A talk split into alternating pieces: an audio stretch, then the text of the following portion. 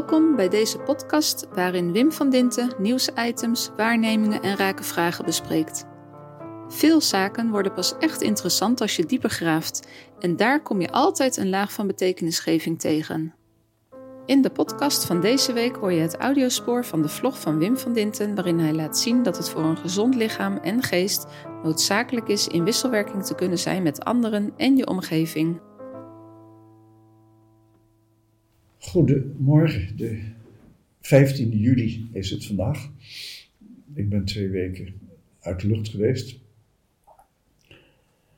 En ja, er was heel veel weer om aandacht aan te besteden. Maar ik pik er toch iets uit wat voor mij ehm, wel heel erg opmerkelijk was en wat ik ook heel erg belangrijk vind. En het was een vrij korte uitzending binnen het programma Nieuwsuur deze week. Waarbij ze aandacht vroegen voor het gebruik van MDMA, een partydrugs, het werkzame stof binnen de ecstasy-pil. Omdat in Amerika was gebleken dat een therapie waarbij MDMA geholpen werd voor het behandelen van mensen met posttraumatisch stresssyndroom heel erg effectief was gebleken. En ze hadden een hoogleraar psychiater uitgenodigd die daarmee nu werkt.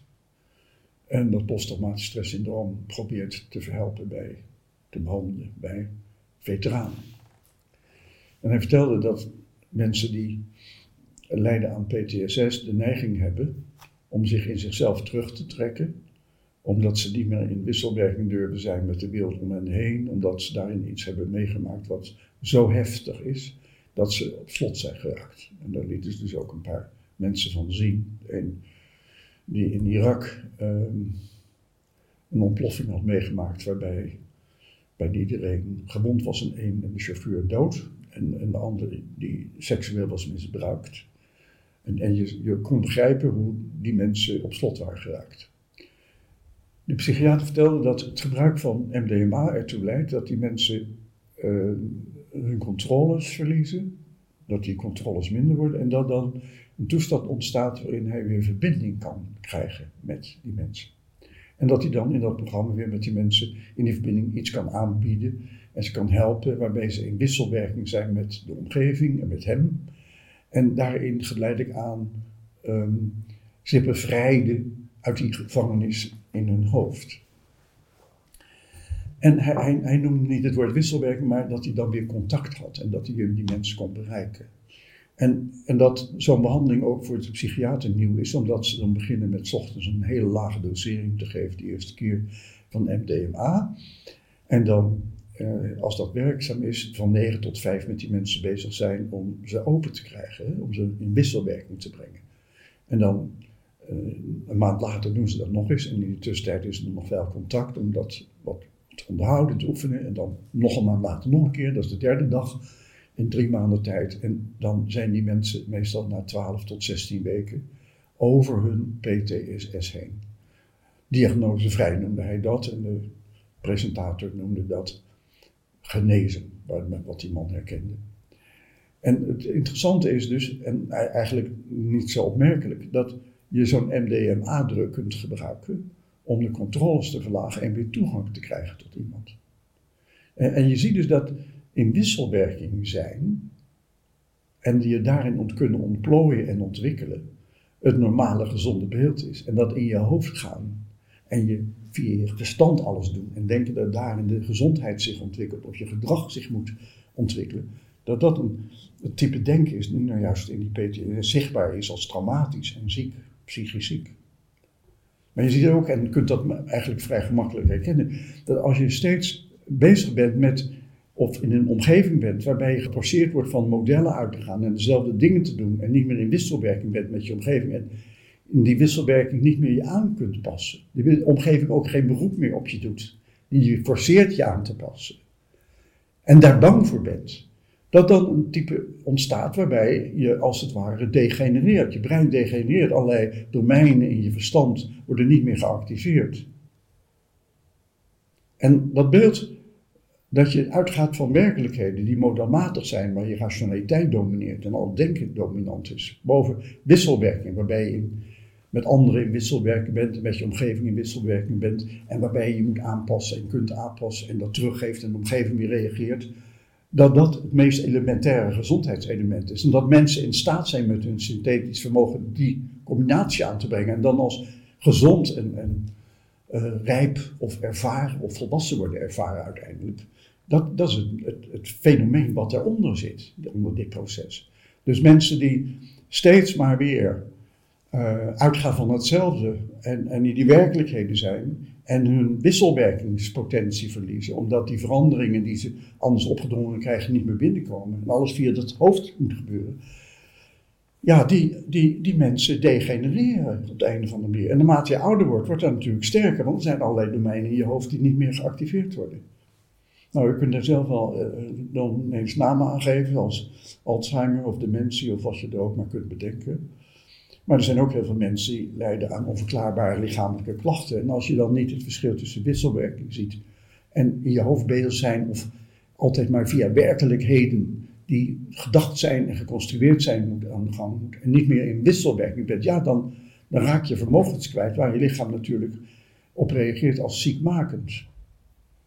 En als je die wisselwerking niet herkent als fenomeen die is aangetast, dan kom je ook nooit tot een therapie die mensen kan helpen. Maar het is natuurlijk ook aan de orde op school, als kinderen in de klas zitten. En gedwongen worden in het regime mee te gaan wat die school oplegt en wat de docent oplegt. En stel nou dat er een kind is die uh, heel veel aandacht heeft voor van alles en nog wat om zich heen. Die het vliegje ziet op het raam, de vlek op het jurkje van Marijke, of uh, het haar van de docent weer niet goed zit, of weet ik wat. En ter andere momenten ineens weer zijn energie gebruikt om van alles te doen. En, en dus voor de docent een verschrikking is, omdat dat kind geen aandacht geeft voor wat gebracht wordt. Zo'n kind heet dan ineens attention deficit. Geen aandacht voor wat er loopt bij in het programma van de docent. Of hyperactive disorder. Geen mogelijkheid heeft mee te gaan met wat de docent biedt omdat het te actief is. En dan ga je natuurlijk zeggen, ja, hij moet in dat regime. En dan wordt dat werkelijkheid eroverheen gedrongen. Terwijl dat kind helemaal in wisselwerking is met zijn omgeving, daar hij van alles doet en ziet. En op een route komt te zitten dat hij zich niet kan ontplooien en ontwikkelen. En dan krijgt het Ritalin om dat mechanisme wat te dempen. En dat hij wat beter in het regime past.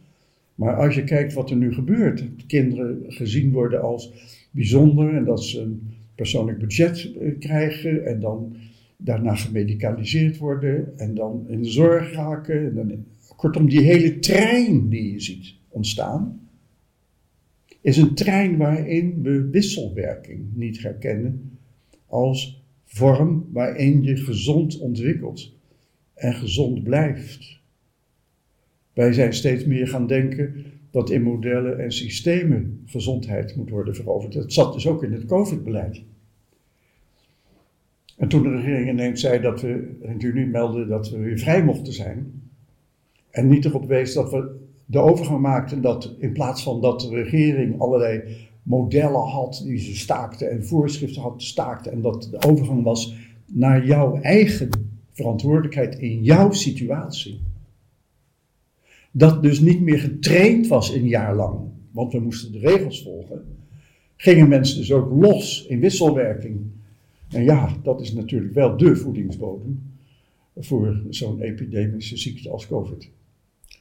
En, en, wat je dus ziet is dat wij steeds meer in een wereld zijn geraakt waarin die werkelijkheden en de dominantie van het denken en modellen maken en systemen maken zo groot geworden is dat het ziekmakend is geworden voor veel mensen maar ook voor het milieu. En dat kunnen groeien en kunnen evolueren, wat in wisselwerking ontstaat, is vervangen door maken en modellen denken.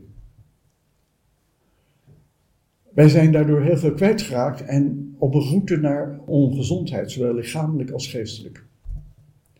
Wij kijken zo niet. Hebben dat wel gedaan, maar het was impliciet. Eh, we deden het zo. Eh, noem het conservatisme voor mijn part.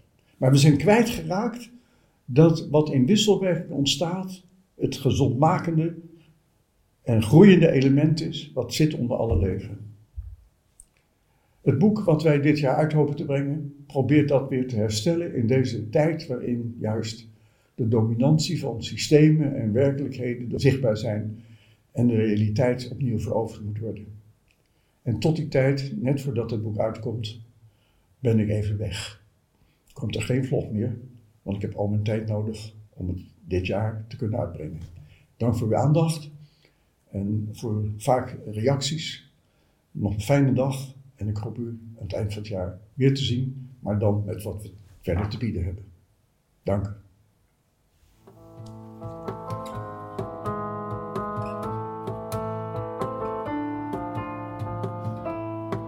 Ben je nieuwsgierig geworden naar de vlog van deze podcast? Klik dan op de link die je vindt in de omschrijving. Kom je iets tegen waar we met elkaar eens grondiger naar moeten kijken? Laat het ons weten. Stuur een berichtje naar czen, of via Facebook, LinkedIn of Twitter.